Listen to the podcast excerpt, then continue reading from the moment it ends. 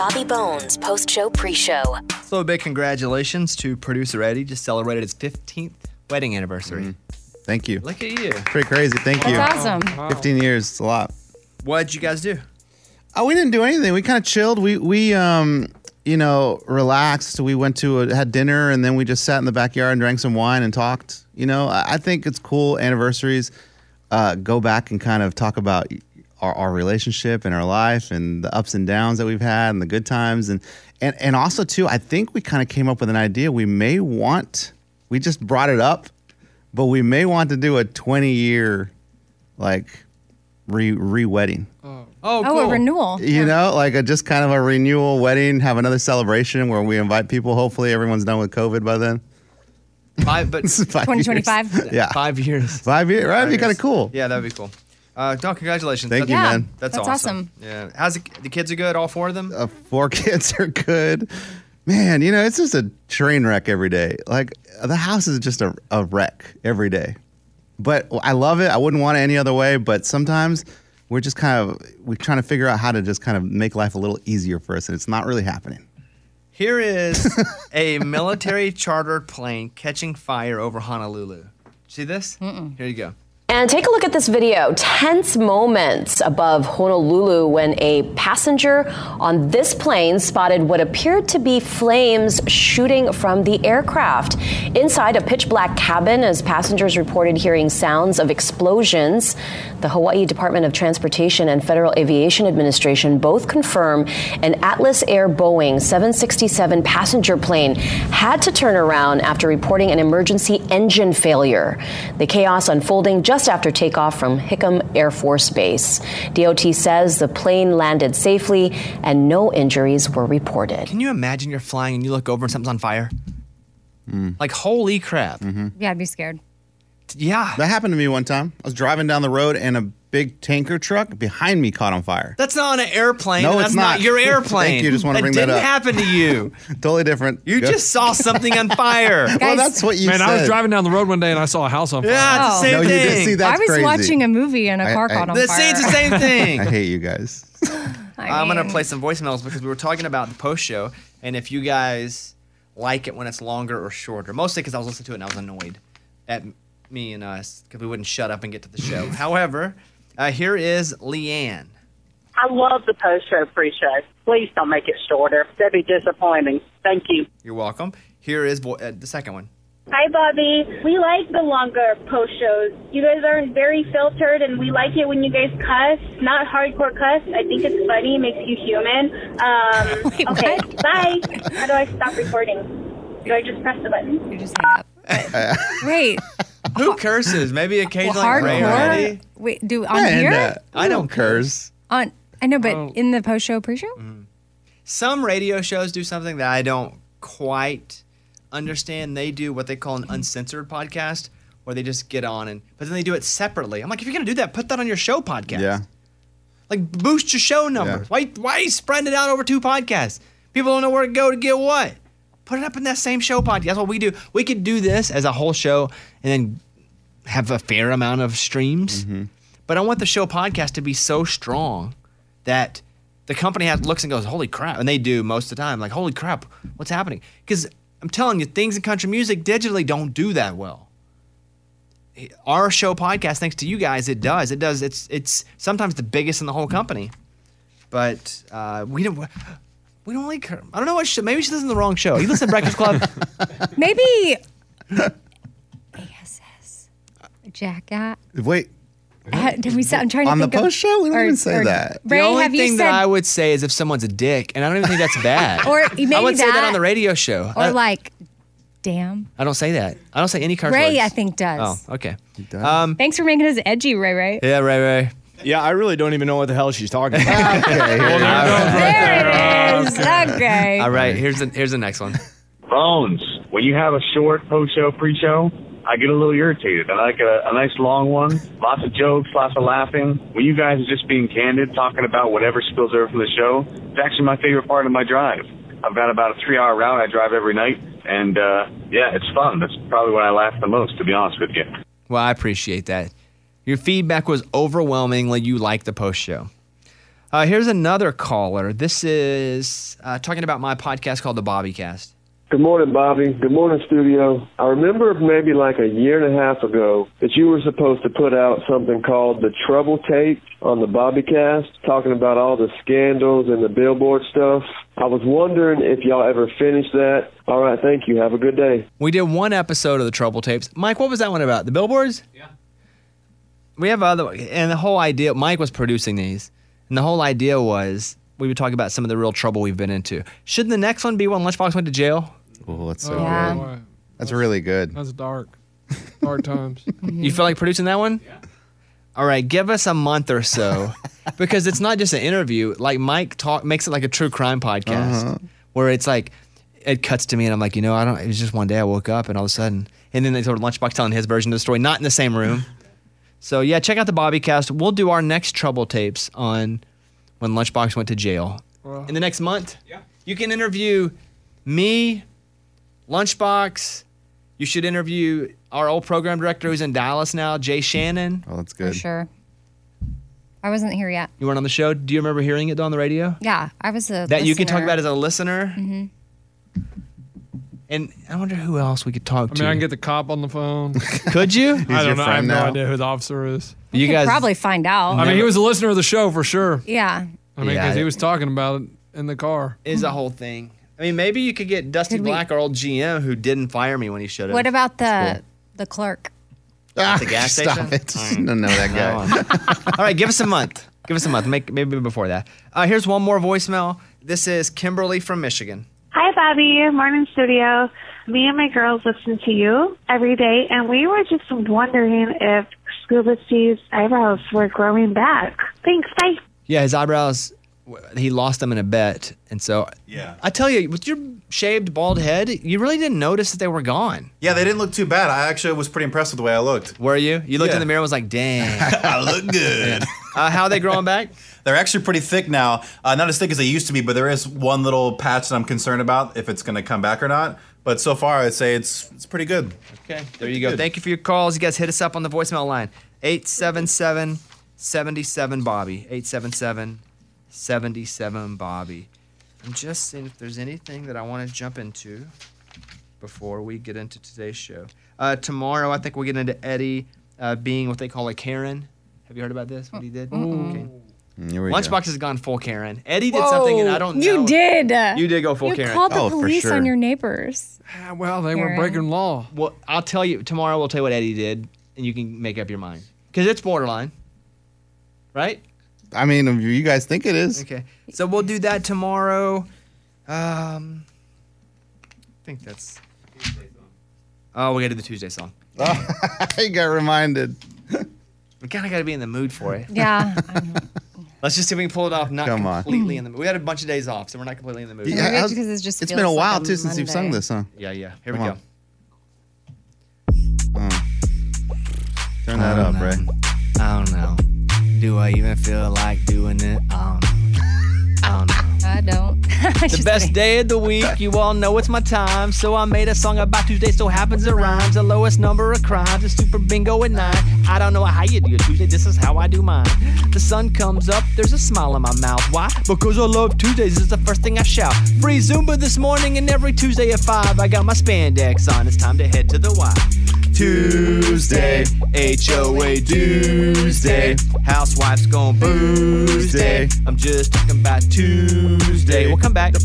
It's Tuesday. Is my recycling on the curb as I drive off? Yup, my recycling's on the curb. I mean, Fridays are fine because they're casual and all. But I'm always more productive on my Tuesday conference call, my after work plans. I got my spray tan. I'm drinking lemon water, adding me some cayenne. Pebbles and bam bam. I'm watching C SPAN. And then it's two for one at Sonic with the Coney in each hand. I say Tuesday. HOA Tuesday. Housewives going booze day. I'm just talking about Tuesday. Do it again. Tuesday. Brown cow goes moose day.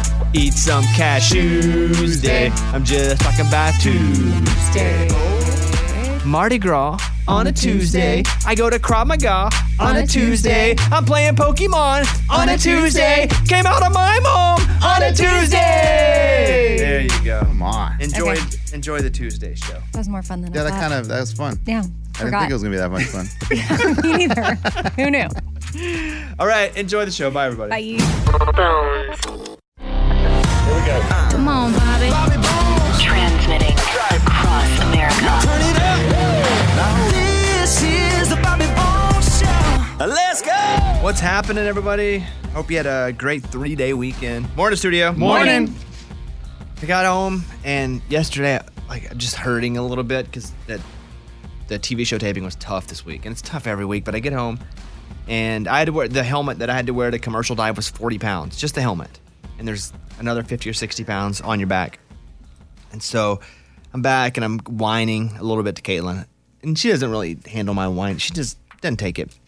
And so I was like, oh, I can't believe I finally, like my whole life, I've been working to get a TV show, and it's so hard. I thought it would be much more glamorous. They would bring me. She was like, You invented a show called Breaking Bobby Bones, where their job is to break you. What did you expect? Hmm, good one. And I was like, you know what? That's a great point. Why did not not invent like hanging out with Bobby Bones, chilling? Well, that wouldn't be as interesting. but I'm just, I'm just in bed physically. It, I'm I'm hurting a It's little taking bit. a toll. Yeah, I was very Er- physical this week. Um, so I'm glad you made it though. Yeah. I won't reveal too much about what I'm doing each week because I do want you to see the episodes because as that we've taped three episodes now and I really feel like the show's gonna be good because I look I'm such an idiot. Um, but I'm Hey, since they are trying to break you, is it spoiler in a little a little bit like that you come back to work the the weekend? well, I don't think it's kill Bobby Okay. Bones. Right. It's breaking. and because he's then we watch it and then we're like, okay, we know he survives this. Well, so- it's not about me dying. Okay. It's about me not being able to pull off these crazy things people do. And it's not just some of the stuff's not even that crazy. I don't even understand what commercial divers did. Do you? no. Yeah, exactly. What And did they do? Huh? Say, oh, wait for Yeah, me. gotta wait. Okay, I won't even Google it. I'm gonna wait. But um, I did that. I was in Seattle all weekend, which, by the way, is the farthest place I can possibly go. It was a long trip.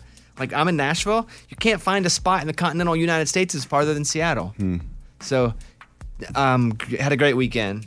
Very, very lucky that the show happened and I lived. But I was, it was a crazy one. It was a crazy one. How was your weekend, Amy? That was really good. I mean, we just hung out as a family of the kids. Like our our mo now is hiking and movies. But we did we are we do play basketball now. We're a basketball family. Our You set your goal up? It's officially up, and we've got. Bat, like new basketballs that have air. We had a few that we realized had no air. So we're like, well, this is no fun. Did you have to go through the HOA? Because when I was at your house, your husband was like, "We got to put up a basketball goal, but we have to ask the HOA to put something up." I think we did, and we got approved. I guess. Or you just did it, and then I listen. That's what I would do. Ask for forgiveness. Yeah, no, we we I th- we must have gotten approved because it's up. And so Yeah. far, no notices on our doorstep. So really, that I mean, we're just you know gamers, ballers now. Ballers. Mhm, Wait for it. We play horse and Nice. whatever else. What, what, what some other game? I can't think of the name. Pig, same thing. Eddie, you took your kids out on the lake. I did. So yeah, my in-laws are in town, so we rented one of those double-decker boats, which are awesome, by the way. They have s- Explain a double decker boat. It's a pontoon, you know, so it's got floats on two big metal tubes or whatever, and it's a flat platform, and then it has a two stories. And on the top, you can either jump off, you know, like kind of like cliff diving a little bit off, like I would say it's probably about two story, like a, a two story building balcony.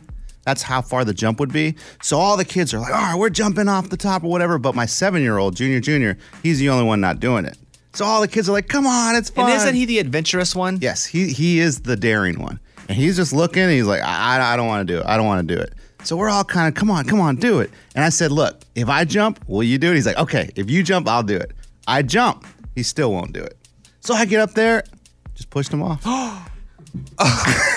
Eddie, Bones, he was so mad. He was so mad at me. He was crying when he came back up, and he's like, I hate this. That was terrible. I hate this boat. I hate this lake. And and I, I gave him about 10 minutes to kind of stop yelling. I said, All right, time to get back on the boat. He's like, No, leave me here. I'm just to float away. but eventually, 10 minutes later, he was like, he was over it. I don't know about that. I don't know about that. You know how in life people have big T's and little T's for trauma. like you have. I've huge- never heard it referred to as that. Yeah. Well, I've my, heard of this. My therapist likes to call it like little T's and big T's. Go so ahead. big T would be losing my mother, dying. Big T. Little T is that, Eddie. you just like. but we need little T's. We, I oh, agree. I agree. We need little T's, but this is going to be something that be, be quite traumatic for a child. That could, Eddie. I know. Well, you know what? Like the rest of the day, I was like, "Are you still mad at me for pushing you off the boat?" And after at night, before he went to bed, he's like, "No, I'm not mad." Anymore. Okay. you guys call. Well, this is mm-hmm. a great thing for people to hit us up with on the voicemail line. oh, great. Bad parent, good parent. yeah, because he wouldn't do it. He said he would. Also, he lied. He said if He you did, did it, he lie. did it. Yeah. Thank you, Okay. All right, Eddie. I'm not calling you a bad Good parent. I'm parent just saying. or bad parent for Eddie throwing a seven-year-old kid off the boat? he had a life jacket on. life jacket on. He floated. Our number is 877-77 Bobby. Good parent, bad parent. It was fun though. 877-77 Bobby. Lunchbox, how's your weekend? Uh, weekend was great. I mean, did yard work and we went on some walks, played in the pool. The weather was great. Mm, I mean, we didn't really, do, you can't really do much with a two year old. They can't do anything. I mean, they really can't. You can throw 'em off a boat. You could, yeah. No, he's seven. Come on. I was listening to Kip Moore talk about the worst job he ever had, and I want to play you this clip. I'd have to say my worst job ever was laying sod in the South Georgia heat. Nothing worse than that, especially when, when somebody would think that you're waiting for the next sod patch to be thrown to you and you got your back turned and all of a sudden that big old piece of sod hits you right on the back. You got nowhere to clean up. You're just stuck with dirt on your back for the rest of the day. I laid sod briefly at the golf course, which is going to be mine as we do this. Worst job you ever had. Mine was doing maintenance on a golf course. Had to wake up like I do here, you know, butt crack before dawn, but I hated it. At least here, I love this job. So I wake up early, I'll drive into the Hot Springs Village. First thing you do is you you get the mowers and you mow greens. You rake traps first, and then you mow greens. And then I just for five hours would go out and weed eat and shovel and lay sod. It was awful. Hmm. That being said, I got I bought a bunch of good school clothes. I bought a bass amp. nice. Yeah, it was a terrible job, but I learned a lot from it, and I'm glad I had it. But just a terrible job. You? Mine physically wasn't demanding, and this job is necessary, nothing against it. But when I had to work the front desk at Gold's Gym, because I had just finished college and I was 22, what are you, 22, 23?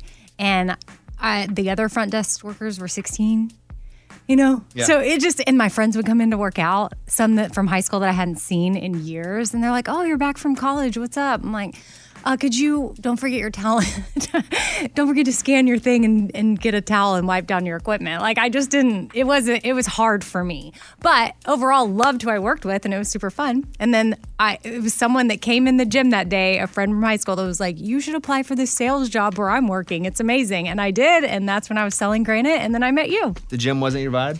It wasn't my vibe. No, not at all. So I mean, but it was a it was a good experience for me, and I worked the early morning, so I would have sometimes have to be there at five a.m. Uh, washing dishes was like that for me too. When I had to do that at the restaurant, I hated it. Glad I did it because then I understand what it's like to have to wash dishes. And, Yeah. and I did the move up too, washing dishes. But I, still, washing dishes, I was inside and I get to go in at four because dinner started at six. The restaurant, Yeah. five thirty or six.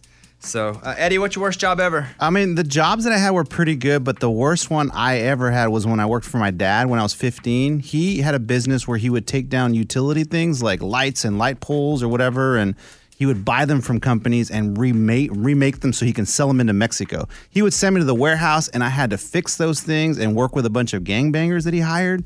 And these guys were scary, and sometimes they'd fight, and I'd be like, "Oh my gosh!" I'd hide in the corner. It was a bad memory, man.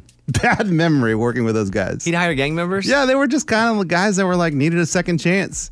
But I don't think they were doing a second chance. They were still in the gangs. Lunchbox, worst job? I would say my worst job was when I worked at Costco just because I was already on the radio at that time. So people would recognize me from the radio and then they'd be like, hey, you're working at Costco. I'm like, yeah, dude, I make minimum wage over at the radio station. Like, I got to pay the bills. So it's kind of embarrassing because you're a celebrity in town. But at the same time, you're you're putting their groceries in their car, and it was just like, man, this is really awkward. Please, he uses the word celebrity so loosely. You no, know, no, no, it's not loose, Amy. When they're recognized, you're like, "Hey, aren't you the guy from the Bobby Bones show?" Yeah, I am. Like, Where do you want the "Wh- bread?" Which one's your car? Uh, oh, you're, you want to put the eggs up front so I don't smash them? I mean, you want to talk about a blow to the ego? That's funny. I remember that. Morgan, you're the last one. What's your worst job? Uh, probably when I was an expo at Buffalo Wild Wings, I would deliver food and I'd pick up after people and people who ate like messy bone in wings. Like it was just not a glorious job. And I was trying to be a server. So it was like that in between. And I was doing it for like a year and a half. But I ended up becoming a server. So it worked out. Raymundo, what's your question? Yeah, so Carly Pearce on Instagram deleted all of her pictures of her and Michael Ray from engagement, wedding. There was some People magazine photos that were up there. They're all gone. So I was curious, would you delete pictures from Instagram of a, man- a marriage that went wrong? I didn't live through that situation, so it's hard for me to talk about that specifically. But I know I haven't deleted anything, even from past exes, mostly because I don't go back and look at it. Mm-hmm. I mean, I, I- I'm not gonna hate on her for it, but I didn't know she deleted all that, huh? Yeah, she cleaned it out. There are pictures from their honeymoon, but it's just her in them. So she saved those. He still has everything up. He does. Hasn't taken one. I mean, there there's hundreds of things on his, but nothing. Hers is scotch clean. I wonder if he's like, I'm sorry, I'm gonna leave him my baby. Ray was really interested in that uh, relationship. Yeah, that was kind of Right. your celebrity couple you're following, huh? Because I found that thing at the Opry where it was awkward, where they had already broken up, but they had to perform together. So that kind of got me into it. Then I did a tweet. It gained some traction. She liked it, and the rest is history. Ray is so weird on Instagram because I had to block him for a while. Now Eddie's had to do the same thing. Yeah, yeah. Well, I'm doing a restrict. There's an option there to restrict because every time I post something, he does a comment that's trolling basically what That's what I'm he was doing. doing to me. Yes, But and, this- they're and funny. he gets hundreds and hundreds of likes from it. I'm like, you're taking away from my post. so, and it is my page. So I restricted him where only I can see it. And no one else can see the comment, but he hasn't posted. He hasn't commented in three of my posts. I'm wondering if he knows about it. Did you know you were restricted? I do now, but I will continue to comment. I hope you enjoy those comments. Thanks, Ray. I look forward to a Ray comment. Yeah. Sometimes I'll be scrolling like on E News and I'll just see Ray trolling E News or trolling Sports Center. Just so you just sit on you comment on everything. It's tough on those because uh, Sports Center, it's a lot of guys, a lot of sports. Ugh. So I'm trying to get humorous with them. I'm telling you, it's different. But yeah, I keep trying with those. Maybe some pop culture sites. Maybe someday they, they get some more likes on those. Bobby Bone Show. The latest from Nashville and Hollywood. Morgan number two's 30 Second Skinny. Kelsea Ballerini's stripped album Ballerini is coming this Friday, and she shared a clip of the new version of her song, Homecoming Queen.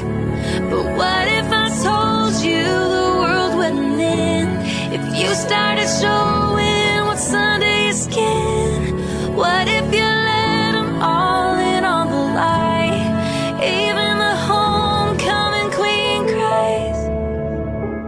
Carrie Underwood and Brad Paisley reunited on the stage this weekend at an empty Grand Ole Opry for the Opry Show. You can watch the full live stream at bobbybones.com. Here's a clip of them covering Whiskey Lullaby. With a note that said I'll love her till I die. And when we buried him beneath the willow, the angels sang a whiskey lullaby. La la la la la la la la la la la la. Kane Brown and his wife Katelyn will be on Netflix's new show, Get Organized with the Home Edit. You can watch them get their pantry organized, and the episode drops tomorrow. I'm Morgan number two. That's your skinny. It's time for the good news. With producer Eddie. Tell me something good. So Brian Schwartz, he got laid off from his job this summer, and he was a former VP of digital advertising for a big firm, but he lost his job. So he's like, "What do I do with all this spare time?" He started mowing lawns for the elderly and veterans. He started a website called I Want to Mow Your Lawn.com. That wasn't already taken. That's genius. I mean, every domain supposedly gone, and that one was sitting there, huh? He got it. Wow. And so he says life's been hard. You know, he's got a newborn, a lot of bills are piling up, but he still has a lot of time in his hands. So he wants to do this to help out. I like that guy. Yeah. That's a good story. That's what it's all about. That was Tell Me Something Good. Bobby Bone Show. Bonehead. Story of the day. This story comes to us from Pennsylvania. A 22 year old man was looking for a job when he saw the pizza place said, now hiring. He went inside, said, Hey, man, can I get an application? Filled it out, handed it to the worker, then pulled out a knife and stole the tip jar. Only problem is he had filled out the application, so they had his Oh name. God. I his knew that was coming. I knew that was coming. Yeah. And he left his backpack with his ID in it. Oh, I mean, could he be any worse at this? I'm Lunchbox. That's your bonehead story of the day. On the Bobby Bones Show now. Clay Walker. What's up, Clay? Hey, brother. So good to be here. It is good. It's I'm glad to have you here. You know, I know we had talked about once it kind of opened up with COVID a little bit. You come up, and I guess it has because you're here. Nobody touched you when you walked in, though, right? No one touched me, and Yeah. I, I brought my mask. It's camo. You know, I got the got the cam- yeah, right here. Well, I saw a body walk in without a face, and I was like, Where is it? "Get an Amy camo." No, I, yeah. Camouflage. Yep, Thank you. I'm quick. I'm with you. Um, Clay Walker's here. Which before we uh, kind of talk about some of the, the stuff from back in the day, I'm, I'm curious about you being on Toby Keith's label because I saw that that you're now signed to Show Dog Records, right? That's right. So so how did that come about? Well, Toby and I started out about the same time. I think he came out this a little bit before I did, but we did shows together early on in our careers and uh, always liked each other, you know. And uh, TK uh, Kimbrell, his manager, is a you know is one of the the great managers of our of our uh, industry, and it just all gelled. You know, we did a few shows with Toby and and TK and I talked, and Toby and I talked. Said, "Hey, why don't we why don't we put out put out a record?" And so I started writing with all the really great new writers in town, and some of the guys have been here a while too, and came up with some songs that we all felt, you know, were viable and and could uh, could compete, uh, and so recorded those, and it just just worked out great. By the way, here's a clip of Clay's new song, and we're gonna have a play it in a little bit. But this is called "Need a Bar." Sometimes.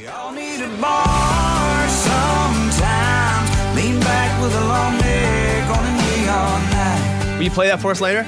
Oh yeah, absolutely. Well, you know, if you come, and we talked about this before. I was just gonna like throw stuff at you. And I think that's the best way. You know, we, we haven't talked about it at all. I mean, this is seriously spitballing or shooting from the hip, as you say, but uh, you're known as a gunslinger anyway. So. Well, and we're all big fans in the room, so it's always awesome for us to be able to, you know, to ask about things that that we wondered about as kids. And so, if we go back to 1993, your first number one, "What's It to You?" Like, why was that put out as the first single? Like, what what were you thinking?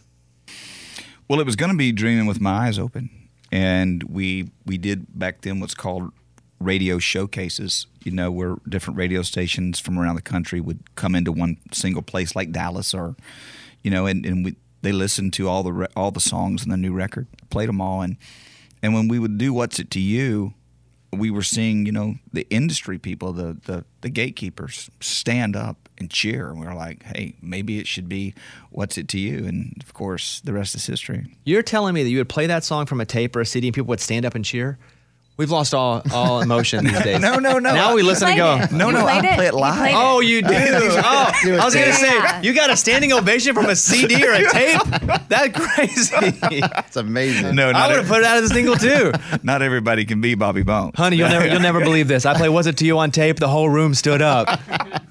All right, all right. Well, uh, 1993. This is your first ever number one. Would you give us a little bit of "What's It to You"? Sure. Let's see if we stand up and cheer when it's over. oh man, No pressure. yeah, no pressure.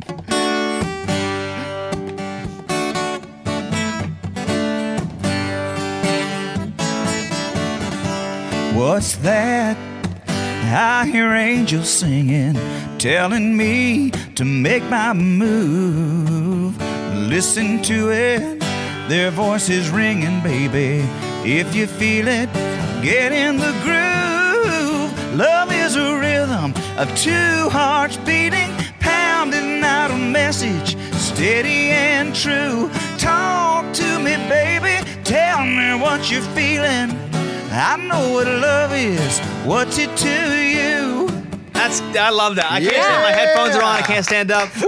when you know Bobby would start me out on the highest song first, right? But now you're getting loose. Clay's face is bright red. From- now, from having to go so having high? But Yeah. does it? Do, are there? That's to me. There were some notes that were different than how I remember hearing it. But do you change it up because you know just for your just give it a little something different since you're No, so you, you just pointed out um, the obvious, you know, that my toenails did not match my fingernail polish because I actually never play that song. I just sing it. You know, I held a microphone, so I just noticed I played a couple of wrong chords in there. I'm like, I didn't nobody will notice. notice. Oh, Nobody yeah. will notice. Uh, dang, Amy. Oh, I Amy, I didn't please. mean to. I, I, I thought Now I'm it really was- bright red. Oh no, I thought it was an artistic Dang. thing where you change it up. Because for me, I was I was singing along and not out loud, but I was doing. Let a us try it one more time. You, you, you want to do it one more time so we can do it? I love it. No, I need to do it again. No, it Don't was listen good. to her. Uh, uh, uh, no, he, I was. I didn't All right. say it was bad. I said it's different. You said his The good news is we have a whole show to make up Yeah, for it. All right, Clay Walker's here. Um, let's go. Uh. I'm interested in if I can make a living because Alan Jackson wrote that song, right? Yeah. And so, how do you get an Alan Jackson song, and why didn't Alan Jackson record it? Because it's such a jam.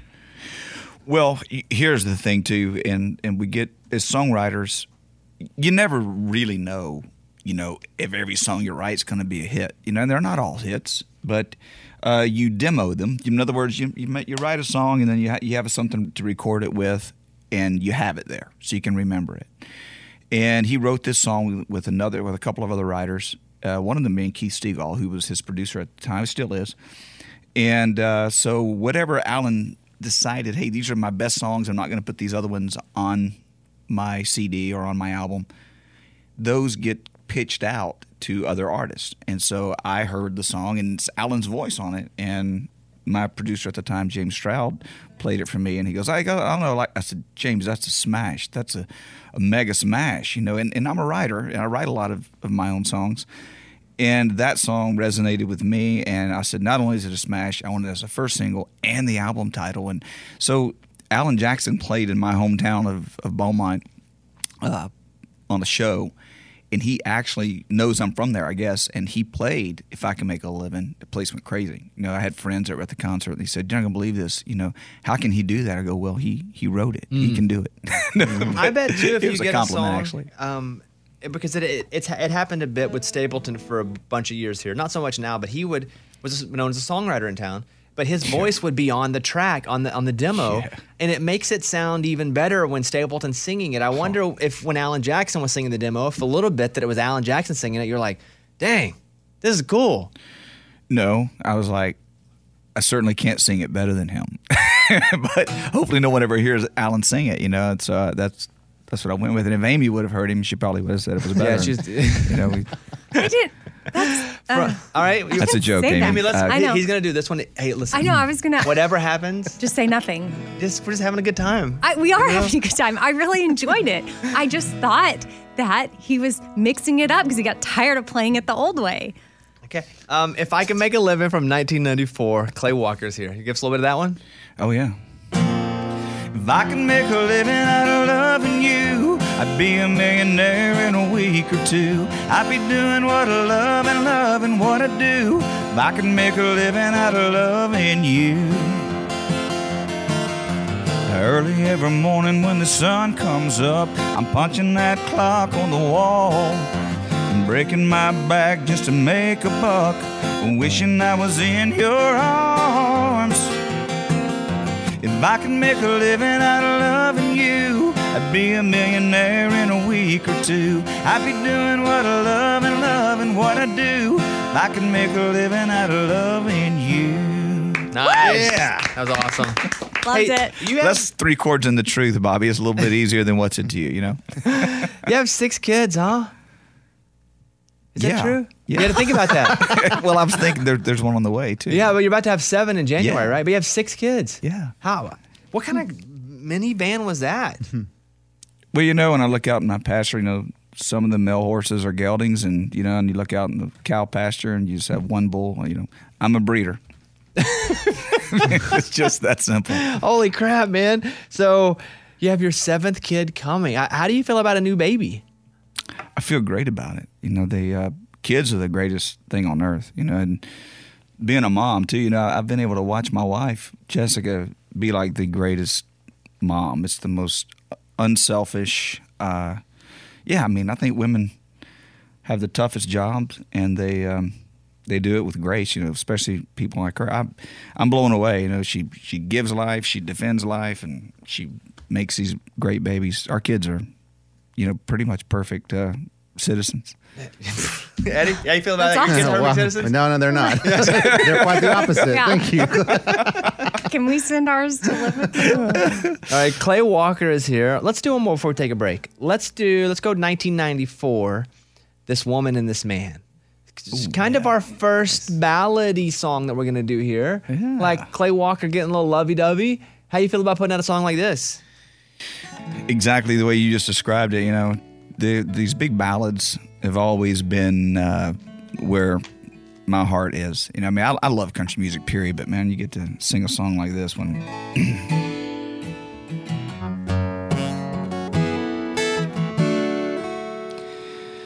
Been trying so hard just to talk to you. Haven't heard half of what you want me to.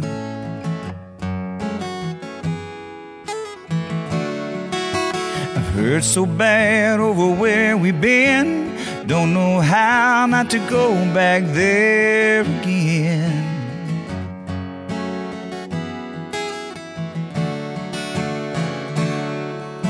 I know what I want to say. Can I get it through to you now in some other way? Like there was this woman and there was this man. There was this moment they had a chance to hold on to what they had. How could they be so in love and still never see? Now nothing could be sadder than this woman, this woman, and this man. Come on, that's awesome, man. Come on, I'm gonna stand up on that one. That might be my favorite. That might that might be my favorite. It is mine. Is it? It's, oh, it's, it's mine I too. love doing that song every night. You know, it's just got a soulfulness to it. Where does that go on the set list? It goes uh, near the end, but I've been the last few shows that we did, which has been a minute. Um, we've ended the night with that song, Man, and that that, and my my agent Nick Minimus said, "Man, I think that would just blow people's mind if you just do this one last." I'm like, we always end on an up tempo. No, we started ending with that song right there, and it was like everybody's walking out crying. I love you, baby. All right, well, we're gonna take a break. Clay Walker's here. We're gonna two things we're gonna do when we come back. I'm probably gonna request "Hypnotize the Moon," just as a heads up. I'm gonna have you play your new song too, because it's really good. Not that I'm surprised, but a, a little bit I'm surprised. I'm surprised when anybody brings good stuff in, because it's so hard to make good music now, because you feel like everything's already been done. But it's it's really cool. The new song's really cool too.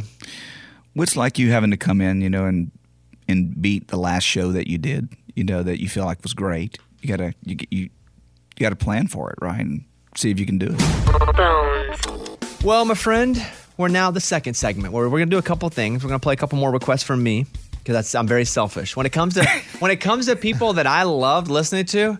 Like it, it's just me, me, me. This is the only time I really get to be selfish at this job. So we're gonna do that. I'm gonna have you play the new song, but I also have some questions because I've been watching Yellowstone a little bit. Oh. I guess I'm caught up on Yellowstone. Yeah, you're done. Are you, have you watched it at all? All except this season. Okay, I'm excited. I'm gonna I binge watch it. You know, I like watch it like Me every- too. Yeah. So I just finished season three. You're about to get into it, and so you know I, there were horses around a little bit, but you ride horses, and I wonder, as someone who writes songs but also rides horses, if you're out on a horse and you get a song idea and you have nothing in your pocket to save the idea, well, how do you remember a song idea when you're out riding a horse? Where in the hell would you even think of something like that? I mean, that's crazy. Uh, But come on, you When- get inspired ri- all the time.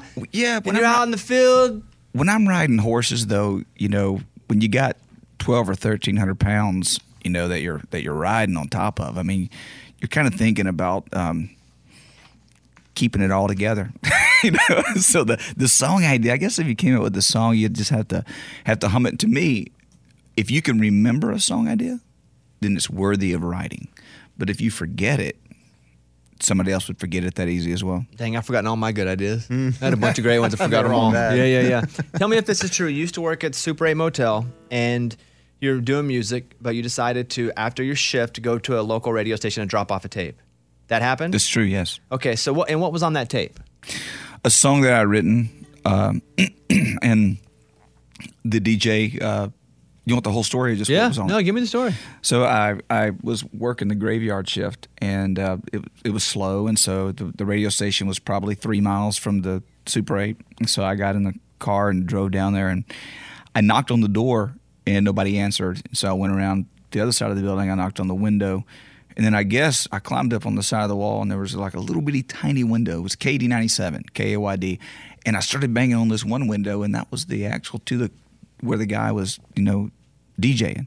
His name was Gary Hayes, and uh, I guess he finally heard me, and he came around to the door, and it's like two in the morning, three in the morning. He does the door open real fast, you know. He goes, "What?" And I'm like terrified, you know, this big old guy, you big big guy, and he goes, uh, uh, "What do you want?" And I'm standing there with this little reel to reel. Back then, it was you made this, and it was you know on 16 inches per second kind of thing. Only a true radio guy would know what I'm talking about. Uh, and he says, "What is this?" I said, "It's my song." And he goes, "Oh my gosh!" He goes, "Come on in." So I went in, and he takes me over to the studio, and he he he cues it up, and he plays it, and he record, records it to this thing that looks like an eight track called Cart.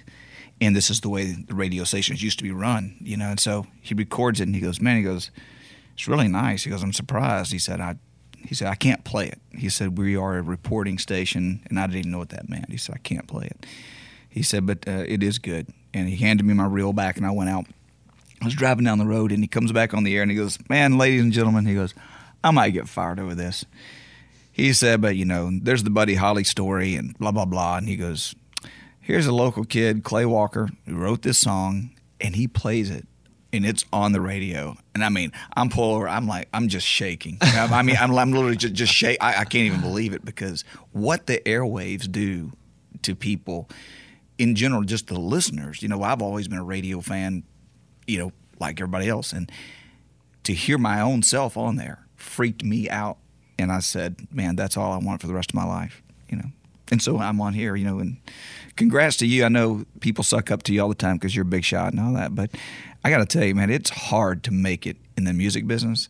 It's even harder to make it in the radio business. You have knocked it out of the park. Well, that's very kind. Well, that's crazy, that you, and you still remember his name. Good, good for good for you for. And look what you're about to do for me. I'm about to be famous. I'm about to break. I'm about to break a new artist, Clay Walker. Everybody, well, first time you heard of him, I got him. I got him right here, everybody. Whatever. Well, I have a question about what was his name? Gary. Or- Gary Hayes. Okay, Gary Hayes. So once you did make it, and you were all over the radio, did you, did you ever talk to him again, or was he ever like, "Oh my gosh, this kid made it"? He died.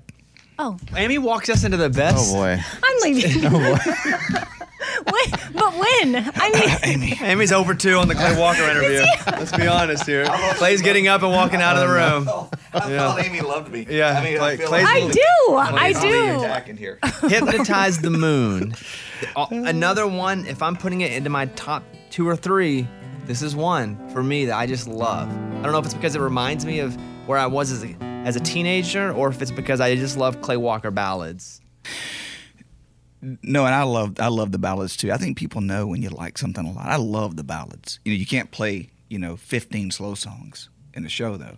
You know, unless you're Barry Manilow. You know, so you gotta you gotta have the up tempo Right. stuff too. But I, I really love the ballads. So this song uh, was written by Steve Dorff, and uh, I remember getting this song thinking, "Oh my gosh, this is this is such a great song." And I didn't write it. I wished I would have, but uh, here it goes. She knew she caught my eye, and that was all it took. Ain't it strange how forever changed with just one look? The magic filled the night. She touched my soul like no one else. Yes, the way that woman made me feel left me talking to myself. Whoa, you better run for cover. You better hide your heart. Cause once you start to love her, you know you'll never stop. She shines like a diamond when she walks into a room. She could charm the stars, hypnotize the moon. Nice. That's so good, man. Clay Walker in the studio. I'm gonna ask for one more. And you know what's crazy about your career that you don't see with a lot of artists is that you know your first hits in '93. You had "She Won't Be Lonely Long" in 2009. Like that, that's quite the run there. I mean, to be able to have a number one in 1993 and then put out this jam in 2009, like good for you. I mean, had you to that when whenever this song hits, had you been up or was that kind of a re-grab? I think in this town, you're always re-grabbing. You know, there there's there's all kind of opposition. You know, and and there's support too. You know, I think you got to have the song. The big songs are going to make it, and they find their way somehow to the top. And I think that's fair. You know, um, I, I- when I say opposition, there's there's age, there's there's a new artist, there's there's all kind of competition out there. So you got to have you got to have something great. But I look at George Strait and I'm like, you know what? What does he have? Like sixty number Yeah, one, something yeah. crazy, you know, and and um, still sings great, looks great, still does great shows, and and so I think we all need something to look to, you know, and I think some of the younger artists that are out right now look to me in some ways, you know, and and I think if I have another hit, I think it inspires them to know that they could do it too. But to your point, um, that song right there was was gonna make it, and it didn't have a lot of support coming out of the gate. And that's how I know it's a great song. It just it just radio said, "Hey, this is a song for us." When I say support, we didn't have a lot of money to support it and uh, spend money to promote it and things like that. And this song was made it because on its own merit and radio radio folks like you really loved it. 2009. The last request from me. She won't be lonely long from Clay Walker.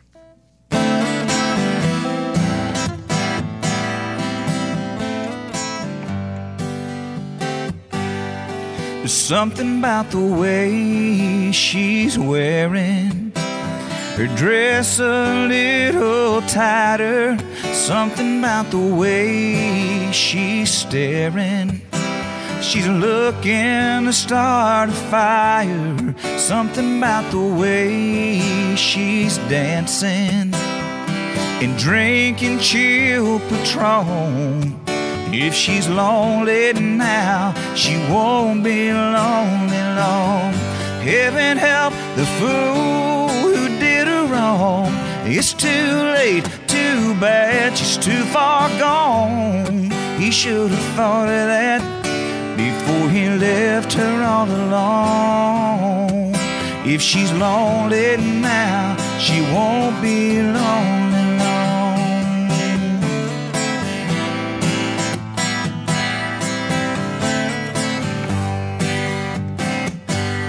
There's something about the way she's blushing. You can tell she isn't sure. It'll let you know she's up to something she's never done before. Tonight she wants to hold a stranger, but not the one at home. If she's lonely now, she won't be lonely long. Heaven help the fool It's too late, too bad, she's too far gone. He should have thought of that before he left her all alone. If she's lonely now, Lord, if she's lonely now. If she's lonely now, she won't be lonely long. Come on, Clay Yeah. Walker. That's awesome, man. That is great. And what a great crowd we are. Let me just give us a big Y'all are super. We are just an amazing group. loving taking it. in here. We're so happy right now. So here's the question I have for you. When, when we talked about this earlier, you have this new song out called Need a Bar Sometimes. So the the production on it, amazing. Like your producer did a great job with the song. It's also so I'm asking you, would you rather me play the full song, like people can hear it, or would you rather play it in here live? Because I'll do either one. I'd rather you play the full song. Let's spin- let's spin because the I'm, real I'm one then. scared of the scrutiny. Hey, you hey, know?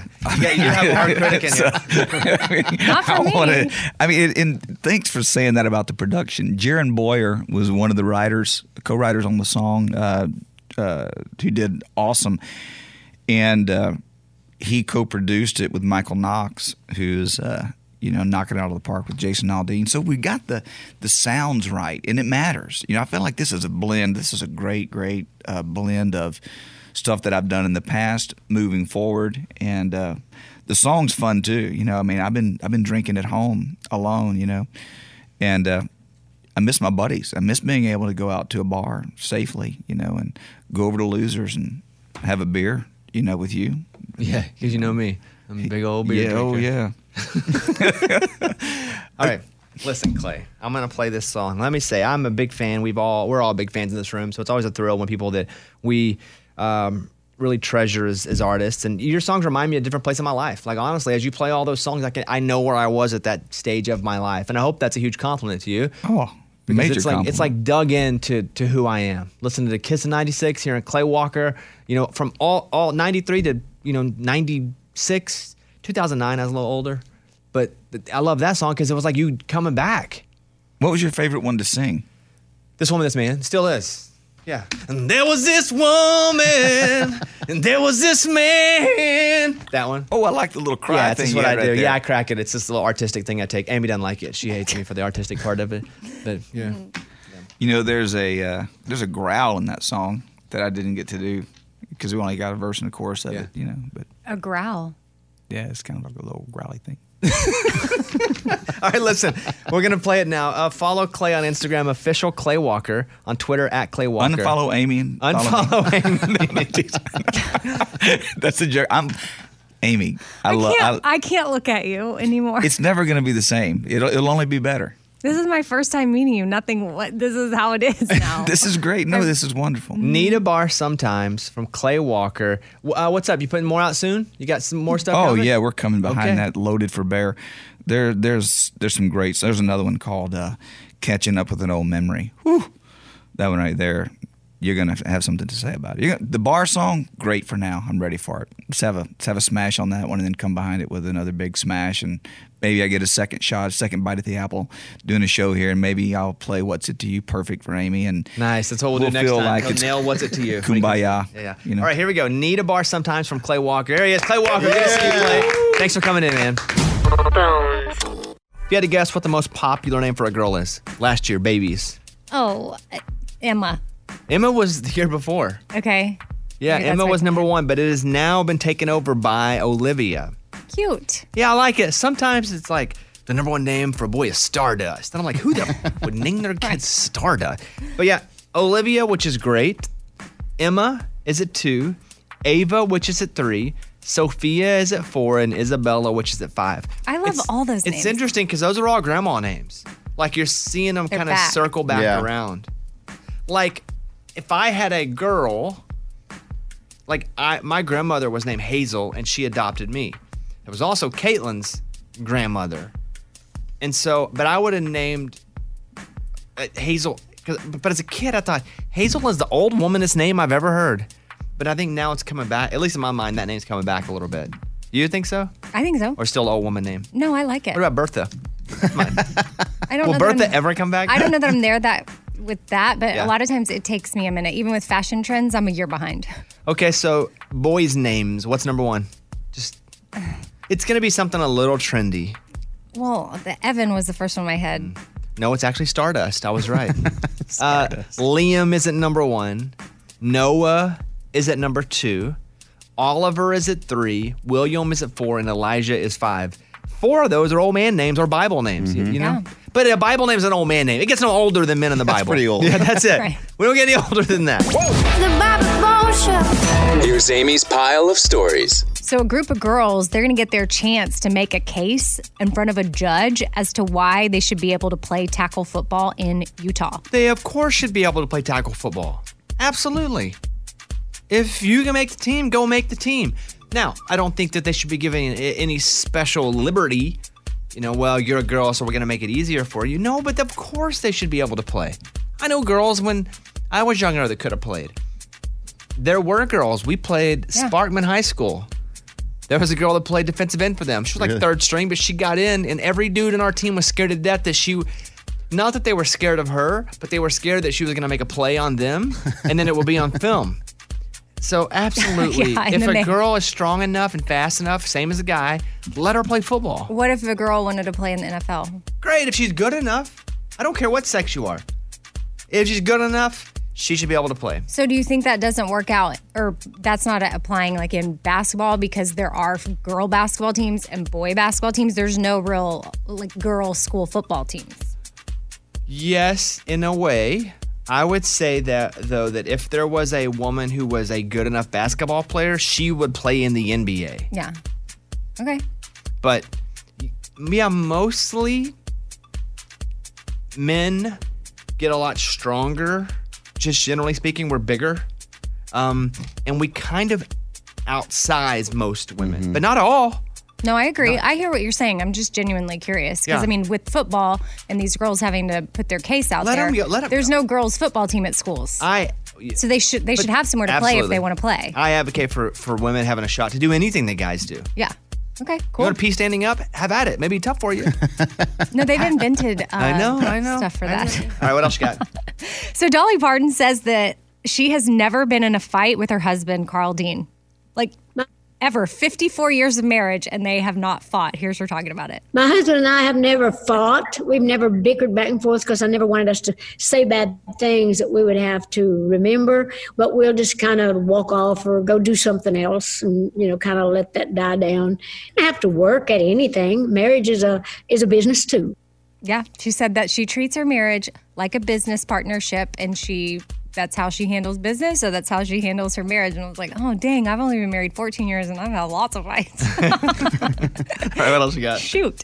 Uh, so there's a guy who gets paid to go to people's funerals and settle scores or take care of things or tell secrets after the loved one or the person has passed on. So it's like, hey, go take, after I die, you can go ahead and tell some people this. Or he says people also hire him to get rid of things like money, drugs, or guns that they don't want their family or friends to find. Hey, once, if I die, you got to take care of this for me because I don't want people to find it. He's basically a fix it guy. Yeah. Yes. And you pay him as you're dying, Mm-hmm. like ten thousand dollars, right? Yep. And then he goes and takes care of whatever crap you need. The thing is, here's here's why this job could be perfect. You could be paid. He dies. He doesn't know if you didn't do it. exactly. You could have ten thousand bucks a pop. Nobody ever knows you didn't do it. You don't even have to go to the funeral. You just chill. because the person's dead. Exactly right. And if it sounds like it's something out of a movie, well, it's going to be because the guy, his name is Bill, he just signed a deal to have his life develop into a film slash or TV show. They don't know what they're going to do with it yet, but That's interesting. I saw that news story this weekend. I thought, dang, what a job. Not just what a job to be able to do it, but to think about that, create that that little lane for you to yeah. and then be able to pull it off with folks. Like mm-hmm. how do you advertise? He's a private investigator by trade. Like that's what he has been doing. And I think, yeah, he probably just saw the, a business opportunity and then jumped at it. And you're right. Who knows if he's actually doing anything with it? All right. All right. I'm Amy. That's my pile. That was Amy's pile of stories. It's time for the good news. With Lunchbox. Tell me something good. Over the weekend, a child in Alaska needed to be medevaced to Anchorage, Alaska. They were in a small village, so Anchorage hospital sends a plane. Only problem is the runway in this village didn't have any lights that were working on the runway. So they're like, what are we gonna do? Some neighbor found out it's middle of the night, called everyone in the village. They drove their cars to the little landing hmm. strip and lit it up with their car headlights. Stop. It's a really crazy picture too. That's. I have goosebumps. I haven't even seen the picture. Yeah, and the plane lands, gets the kid on board, and then takes off all in the middle of the night because Wow. everyone in the village came out with their cars. Isn't that wild? Love That's it. awesome. There you Ah, go. That's you what it's all about. That was Tell Me Something Good. Good for old Thomas Rhett. That song "Be a Light" went number one this last week, and I know that was important to him because him and his songwriter friends who wrote that song they donated all the money to folks in the music industry, like bands, like bass players, guitar players, tech guys, because they're not making any money touring, and that their entire livelihood was taken from them, the ability to make money, and so they wrote that song, donated all the money, and then it went number one. Amazing. And what a good appearance on Friday's show, huh? So good. Meh. TR's the number one. At number two, Luke Combs, Loving on You. This song only took 11 weeks to get to number two, which is so fast on the music chart. Yeah, I don't even know it well enough yet, and it's already there. just fl- probably moving a little too fast, meaning it's going to be gone before we really, really know it.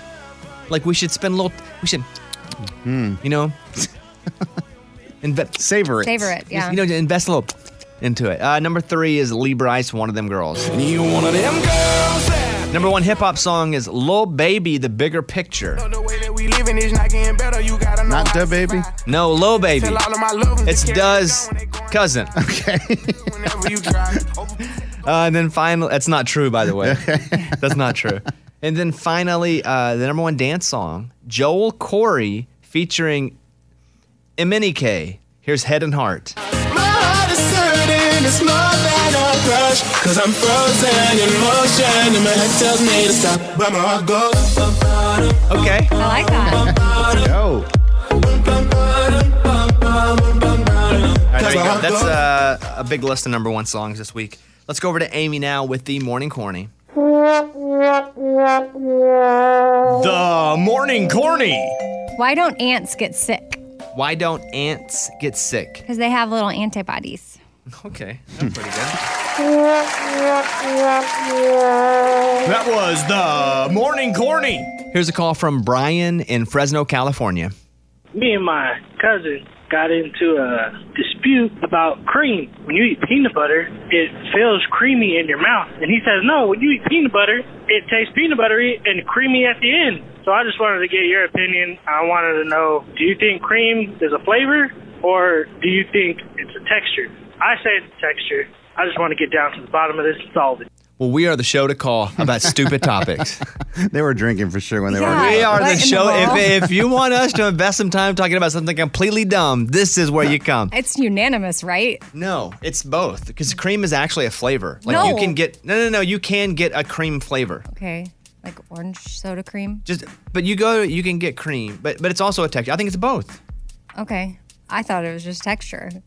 There, you can get cr- a cream flavor, Sure, like snow cone stands. I've seen that with cream on it. but that's It's just literally the sugar. cream. Now I'm being dang it. I, I'm gonna say both. I think it's a cream flavor and What about creamy? Creamy is creamy the texture. Creamy is the texture. Okay, there we oh, well, maybe that solves it. It doesn't though. Because buttercream. so Amy, you haven't done a prank call in how many years? Mm, I mean, it's been a long time. I feel like the last time I did anything like pranky was when I wore a mic to the mall and would go into shops and Lunchbox would tell me what to say and I would go in and like say something funny. I can't remember we did it at a maternity store once, I think, but I wasn't pregnant, but I wanted to buy maternity jeans. I don't know. I think this is the last time I did it, and that was maybe 2011. And that wasn't even a call. and that was an in-person prank. Well, we sit around and think of a lot of these prank calls, and uh, Daniel, who d- comes up with a lot of the concepts for prank calls on this show, for, used to be from the Ty and Daniel show, was like, why don't we get Amy to do one? And so whenever this came to you, were you like, oh boy, Well, I just thought I feel a little rusty. So I'm glad I got one under the belt. And if I could do more, maybe I'll get better, but it's probably not that good. All right, here we go. This is Eddie. Have you heard this? No. This is Amy calling a grocery store asking for some help with her milk bone cookies, saying that her kids can't chew them. She tried soaking them in milk. It's still not working. You get it for dogs? All right, let's see how it goes. Good afternoon. Thanks for calling. May I help you? I, I have a question about the milk bone cookies that you sell. The milk bone cookies like for dogs? Well, no, I, I've been feeding them to my kids and they're really hard. Milk bone? Yeah, yeah, yeah. And I was soaking them in milk to make them soft, but they're still hard and my kids can't chew them. Milk bone cookies. Yeah, I bought them from your store and my kids can't chew them. I don't know if I'm doing it wrong. Like, sh- I'm soaking them in whole milk right now, but I could do almond milk, I guess. Yeah. So, and, and you're telling me that the name of them is called milk bone. Milk bone, yes. Uh, ma'am, the only thing, but the only thing I know milk bone is is for dog biscuits. Dog biscuits? Yes, ma'am. Is it a red box? But, well, yeah, it's a red box. All right. But Yeah. you can't, I can't feed them to my kids? All right, ma'am. I'm going to go, okay? You have a wonderful day. oh, hold on. That's not bad. It's pretty good, Oh, you did pretty good. No, I laughed like You twice. did laugh. Like, you did- she did get yourself laughing at one point. I know, and that's like when you're pranking, you got to hold it together. So then Lunchbox jumps on and calls the guy back as her husband. Oh. There you go. Good afternoon. Thanks for calling. Can I help you? Uh, yeah, man, my wife just called about the milk bone cookies and she said you hung up on her. No, I didn't hang up with her. Oh well, I I guess she got confused. So she, yeah. Yeah. she just chipped her tooth on one of the milk bone cookies, and she's like, "I, I bought cookies, and they're put them in the cookie jar." Just go ahead and bring them back with me, and we'll talk in person, which which we'll take care of the best way we can. uh, do we bring the tooth in also? Sure, why not? I mean, do you have a dentist? Do you guys have a company dentist that you're going to send us to? How do we get this fixed? Sure, just come on in. We'll talk to you then. He's onto your game. I feel. I feel like he's onto you. And uh, now, did you have Morgan number two call as the daughter? It's the whole family calls this guy. and messes It's with him. all of us. The mailman Ray calls. Hey, that's not the mailman. and It's true. I just walked by. I watched two movies over the weekend. I watched 1917. That's the name of that movie. Yep. That's good, huh? It's pretty good. Yeah. I was watching on an airplane though. What is it about? It's about these two guys. They're told, hey, you need to cross enemy lines and get over to our other people. And you need to make sure that they know not to go forward with the mission because if they do, they're going to die. There's an ambush waiting on them. And so it's the story of these two guys in one night because the camera never breaks. I think it does a couple times, but, but it's one scene. I heard about that filming Mm-hmm. of this. And so they have to get to the other end and things happen. One of them's the, the, a brother of somebody on the other side. Anyway, Did it happen in 1917? I believe so. That was the war. Okay. So I watch it. It's, I would give it three out of five. It's pretty good. Solid. But again, airplane, you just hear it just, it just hits different on an airplane. it's loud up there. Yeah. You had headphones, a small screen. You liked it though? I did, man. What would When you I- have given 1917? I would give it three and a half, maybe. I mean, yeah, three and a half because I enjoyed it. Good- Interesting. great storyline. I think your husband would like it. Okay, I'll write it down. Mm-hmm. Well, what do you give it? And it won like Best Picture or something last year. Yeah, or one of those big awards. Um, I gave it three out of five. Okay. Um, I also watched Bill and Ted, the new one. Oh, come on. Uh, Caitlin watched it too. We watched it at the same time. And if you love the original, you'll really like this one. Okay. If you didn't, you probably won't. Because I think Caitlin was like, I don't even know what's happening here. but I would give that just because I loved it as a kid. Mm, four out of five. Wow. If I didn't love it, probably three as a kid. Yeah. It's tough to watch if you don't understand. Instead of going to re-grab uh, historical figures for a, a, a presentation, Uh-huh. which is the first one, they go back in time and they're grabbing historical music, play, like Eddie, you would like it. Jimi Sounds Hendrix, like I'd love Louis it. Armstrong to make a band. There we Mozart. go. Yeah, it's pretty cool. Mozart. Yeah, yeah, yeah. Oh, you've. you Yeah, we, I watched it with the kids this weekend and they loved it. What'd you think? We well, we having just watched the first one the last weekend and then this one kind of back to back. We loved it. I, I thought it was great. So, and I, fi- my kids probably give it five stars. Hey, Mike D, did you ever watch the thirty dollar Disney Plus Mulan? Yeah, I watched it over the weekend. Oh, How was, it it? good? It was good, not great. I don't think it's worth 30 bucks. Oh my kids. So if wanna- you wait till December, you watch it free on Disney Plus. Yeah, I'd say wait for December. And Ray said he watched the Ras- not a movie, but the Rascal Flatts guys Netflix show. Yeah, Jay DeMarcus. What's Uh, it it's called? DeMarcus Family Rules. Yeah, they tried to go that reality route. Yeah. Ah, it's kind of lacking a little bit. I was like three episodes in. I don't know if I'm going to continue. I'm not going to make it through the whole first season. You don't like it? Uh, it's a lot of their kids. I mean, their kids are cute. They're great, but we've seen every reality show possible. Can there be another one? I did finish Last Chance U, Laney. It ended up being pretty good finishing. People say I need to go watch the earlier seasons though, but I, I did watch that. Watched a lot. That, that was a long flight to Seattle, so watched a bunch of stuff. I did see too, and I meant to mention this on Friday. There was this guy. He's in Nebraska. His name is Ander Christensen. He made a passionate plea to Lincoln City Council to rename boneless chicken wings because they are not, in fact, wings from a chicken. Here you go. I go into nice family restaurants and I see people throwing this name around and pretending as though everything is just fine. I'm talking about boneless chicken wings. I propose that we as a city remove the. Excuse me, I'm trying to. Excuse me, come on. I propose that we rename boneless wings in the city of Lincoln. We can call them buffalo style chicken tenders. We can call them wet tenders. We can call them saucy nugs or trash. We can take these steps and show the country that where we stand and that we understand that we've been living a lie for far too long. Funny. Hmm. I like it. Probably They- knew he'd get the video from the city council feed. What? They aren't chicken They're not wings. chicken That's wings. true, I mean, they're when not. I was younger and I, I wondered how they got, they just, I thought they were the wings and they just pulled the bones out. But it's really that they just form everything together like a nugget and it's in the shape of a wing. The uh, other ones that I would do if I were to go in and come on give these same kind of speeches, I would do. Why do hot dog buns come in packages of ten, but hot dogs come in eight? Yeah. They That's got a- us. That is good. I'd do that one. Um, I think we should have some sort of ordinance, city ordinance. I don't want it to be federal. Um, I like small government. that if you spoil a movie or a TV show for someone, that's a fine. Oh, Amy, you're Let's ready. find people that I mean- spoil because you what? I'm gonna go to jail. Yeah. Home Alone is not a Christmas movie. It just happens at Christmas. Okay, bud. It's Christmas, but I'd definitely whatever. be up there doing that one.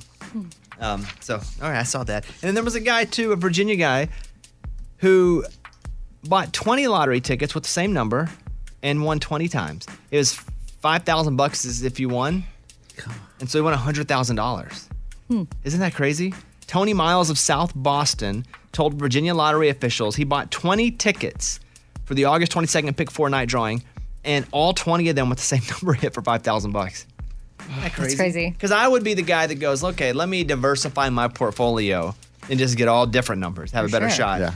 He went 20 straight and made a 100,000 bucks. What do you think about that, Lunchbox? Uh, it makes me so jealous. It may, but I don't know why you would play the same numbers. That just seems stupid. But For that reason. Hey, it's real smart. I'm gonna try it now. Are you still playing the lottery? Yep, still playing the lottery. What do you do each week? Uh, I spend well every paycheck. I spend a hundred dollars on scratch offs, and then I do the Mega Millions and the Powerball every week. I play, I spend about ten bucks on each one.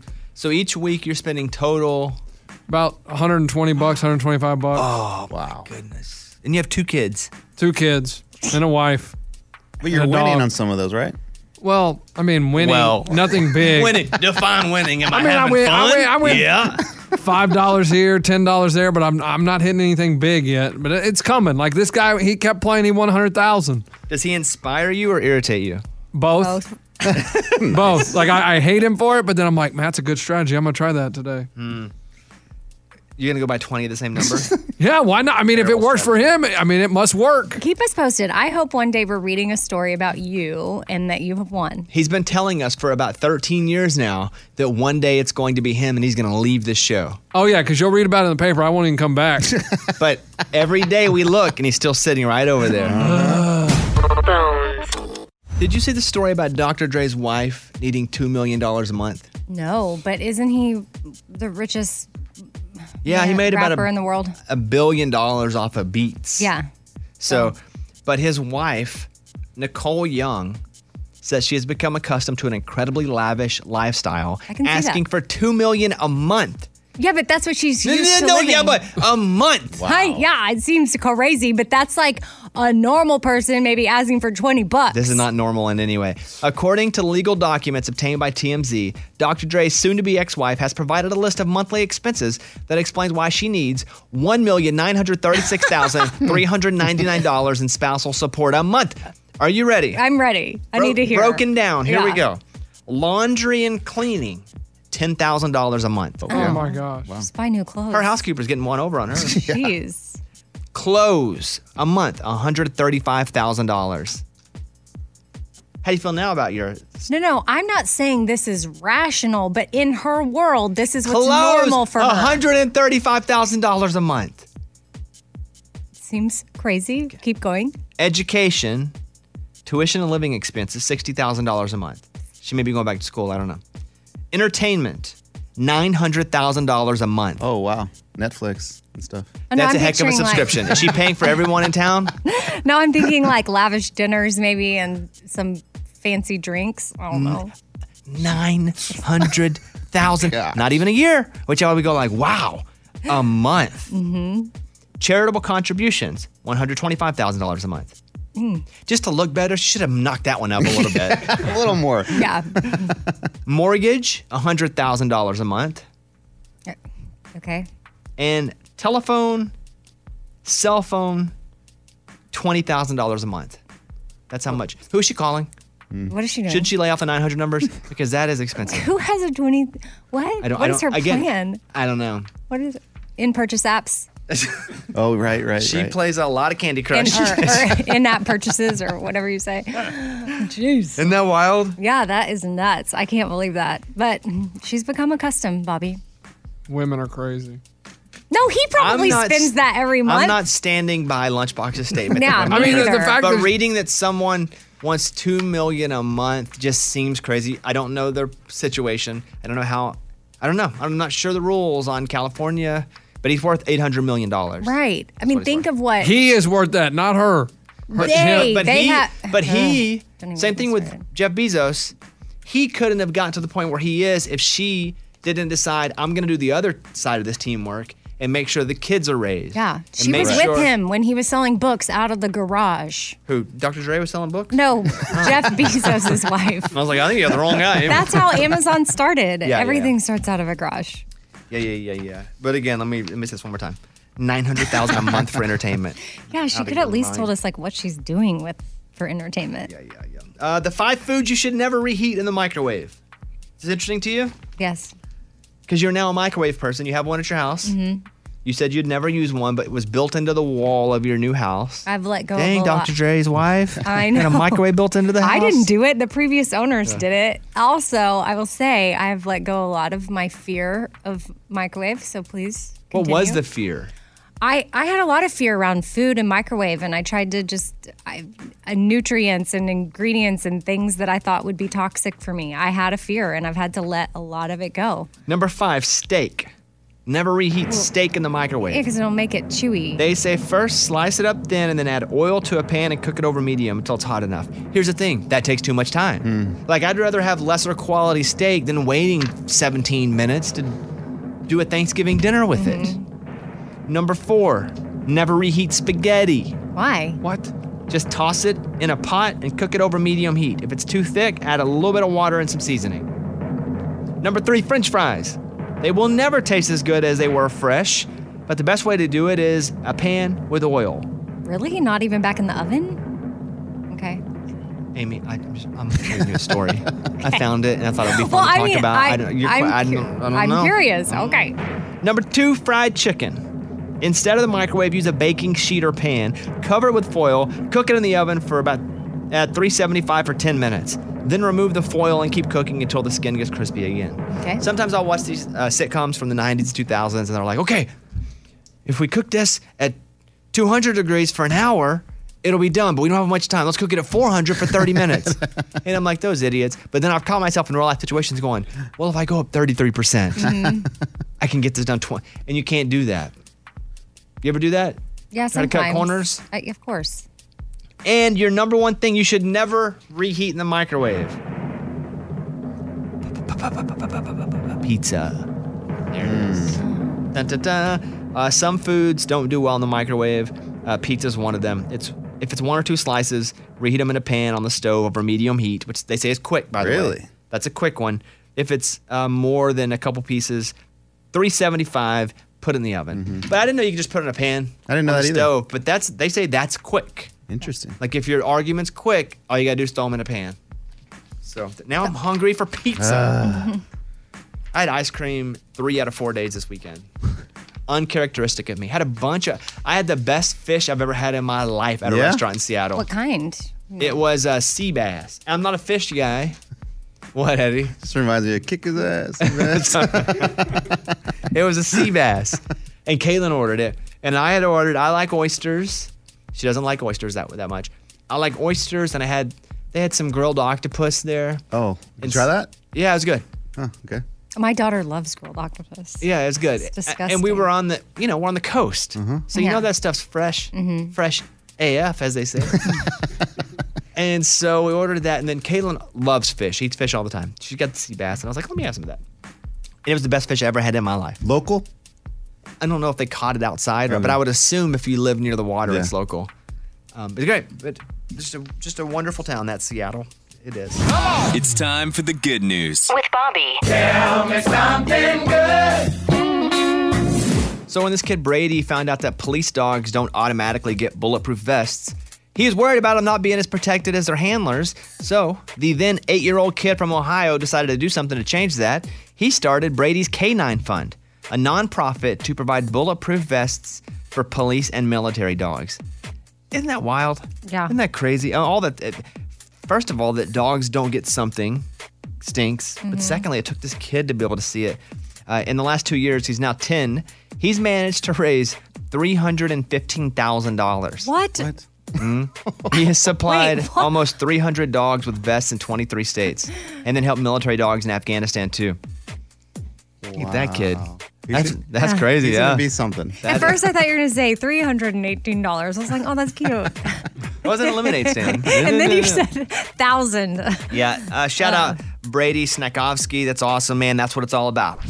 That was Tell Me Something Good. This video's funny, but only because the guy is okay. The guy jumped out of a plane with his skydiving instructor and he passed out. Oh no. Right as he jumps out. And so they jump, he goes limp. The instructor has things under control, obviously. Here they are midair after he passed out. Hey! Okay? He woke up and he was falling and just started screaming. Oh, that was him. That was him. Oh, so here it is again. The first part's the instructor going, hey, and then you hear the rest.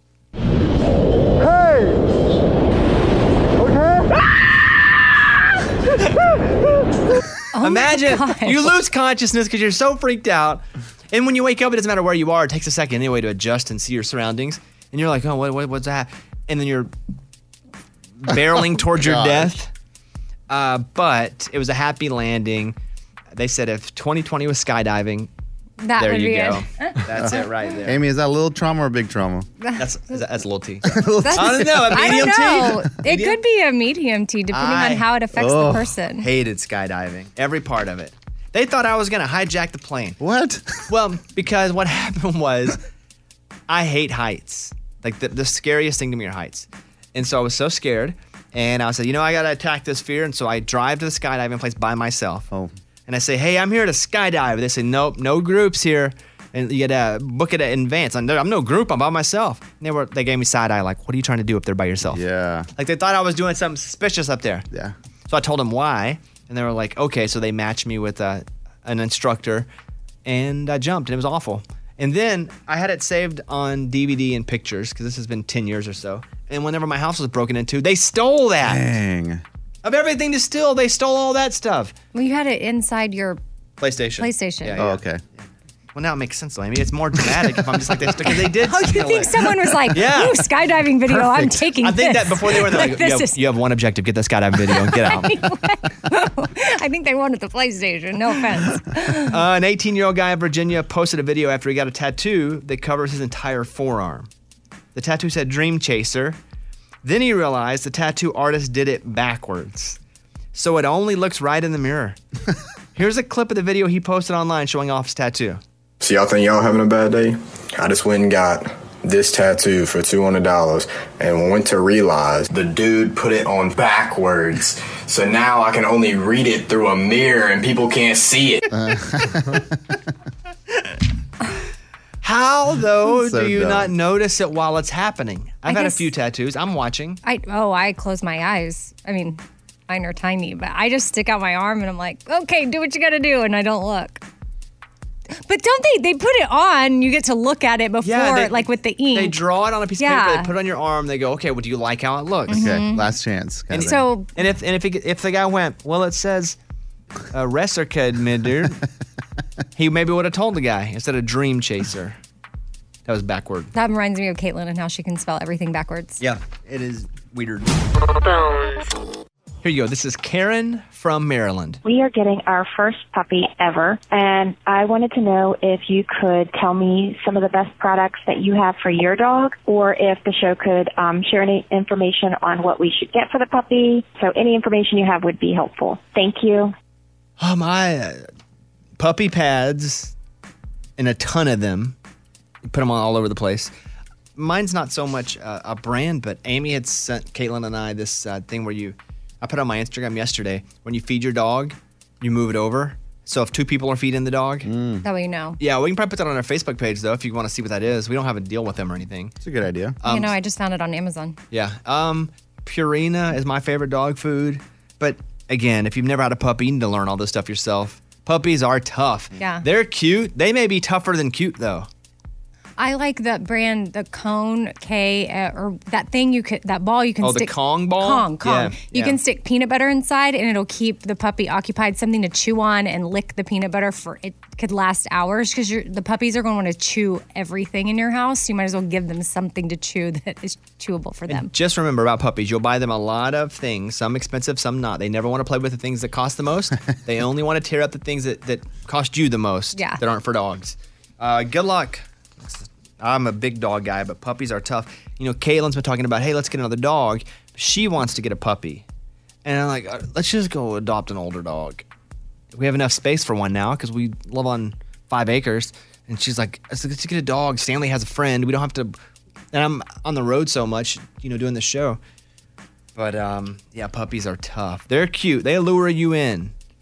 But then it's just so much work. Holy crap. Uh, speaking of dogs, here is Lunchbox. Lunchbox, you called a pet store? Yeah, I called a pet store and I asked them that I'm having problems biting my nails. Do they have one of those cones for humans? You know the, how dogs get the cones? Yeah, they put them around their neck. Yeah, so I was wondering if they got them a adult size. Right. Thank you for calling. This is speaking. How can I help you and your pet today? I I mean, for some reason, I cannot quit biting my fingernails. Like, ah, I just, they're like a delicious snack. And every time I look at them, I'm like, ah, and I gotta chew them. So I was wondering if you have one of those cones that I could get. For the dog? Yeah, you know those cones? You know what I'm talking about? Yeah, we have um we have a bunch of those. Yeah. Yeah, but would they work on me? Would they stop me from biting my fingernails? Because that's. I'm not sure. I mean, you could give it a try. Like, what's. I I mean, I need to know if it, it's gonna fit me. You know what I mean? Like, uh, because. Yeah, we have we have some for like some pretty large some pretty large dogs. Yeah, because Uh, I'm so like. you could come in and try. Have you ever tried one to stop you from like itching or no, biting? I your- haven't. Is that a common thing? Because I just want to make sure it works. I don't want No, to. I don't think so. I definitely never had that question before. Sir, is there anything else I can help you with? Itching or biting. All right, there you go. Uh, also, Eddie, you went to your son? I did. You yeah. said, hey, because I wanted him to do a prank call. Yes, and uh, this is uh, me asking him what he thinks about doing the prank call. Okay. Okay, hear me out. So Bobby wants you to do a prank call where you call a liquor store and you tell them with your little voice that you're having a party with your friends and you're trying to find out what kind of liquor to buy. Can you do it? No. Why not? They're gonna arrest me. No, they're not. I'll get into trouble. With who? I don't know, the bartender guy. What you mean the guy selling at the liquor store? Yeah. What do you mean? What's what kind of trouble? I don't know, they're gonna like call the cops. Call the cops and tell them what? Some little kid is trying to buy. Little kids trying to buy liquor. and it's embarrassing. How much money would Bobby have to give you to do it? Five hundred dollars. Five hundred dollars you need to do it. Oh All right, my we'll ask him. gosh. Okay. you dumb. take this back to him. Okay, here we go. Fifty dollars. If he pulls off the prank call. Okay. Cash money. Cash, whole, cold hard cash. Cold, cash money. I give it to him in ones, two, Oh, dang, that'd two be cool. twenties, two fives, whatever he wants. Okay. I'll give it to him in VC, virtual currency, nice, I love it. whatever he wants. I might keep those. Take it to him and see if he wants uh, fifty bucks. 50 bucks to do the prank call. Yeah. I'll tell him. Now, How funny would that be, though? I Eddie's love it. kid's voice going, "Hey, man, uh, I got some friends coming over. we don't want our parents to know. How, like, what's the good vodka? I'm struggling with it because I want him to do it so bad, but he just like, ah, no, I'm going to get in trouble. tomorrow on the show, uh, you guys can call and leave us your opinions on this. By the way, tomorrow on the show, we have an email from a listener who said that they have someone in their neighborhood that was uh, had not not cleaning up their poop after their dog. They're walking around now. So I think what they did is they took a picture of him, posted it online, and said, "All right, here's the person. Like, right or wrong to do that." Hmm. Leave a voicemail. Let us know. I'll, I'll give you the whole story tomorrow about this time. 877 77 Bobby. Right or wrong to do that. All right. Amy, what does it mean when you say that you're working on becoming a family focused family? I don't know the lingo. Well, I guess I w- heard that there's kid focused, parent focused, and then family focused. There's the, kind of the three options. And we were kind of a little bit of kid focused when we needed to be or parent focused, but we weren't operating together as a family, like sitting down, having meetings, talking about all the different activities from, okay, this is you. St- Stashira wants to play soccer. Okay, how are we going to make that happen? Does that fit into everybody's schedule? How can we support this? And even our son, how can he help support Stashira and her soccer and scheduling? And it really is making decisions like that as a family. And my husband and I communicating more on where we are with our week and maybe even where we are with our day. Like if I'm oh I've had tons of stuff happening to me, I'm super stressed, maybe something happened with my dad and I'm operating at 20%. Then he can say, "Okay, I got you. I have the other 80%." Or if he's operating at 20% too, then we meet as a family, we decide we're going to do takeout. We're not going to cook. We're not going to I just heard Brene Brown talking about this for her family and it it really Have you tried it yet? It sounds like a lot of work.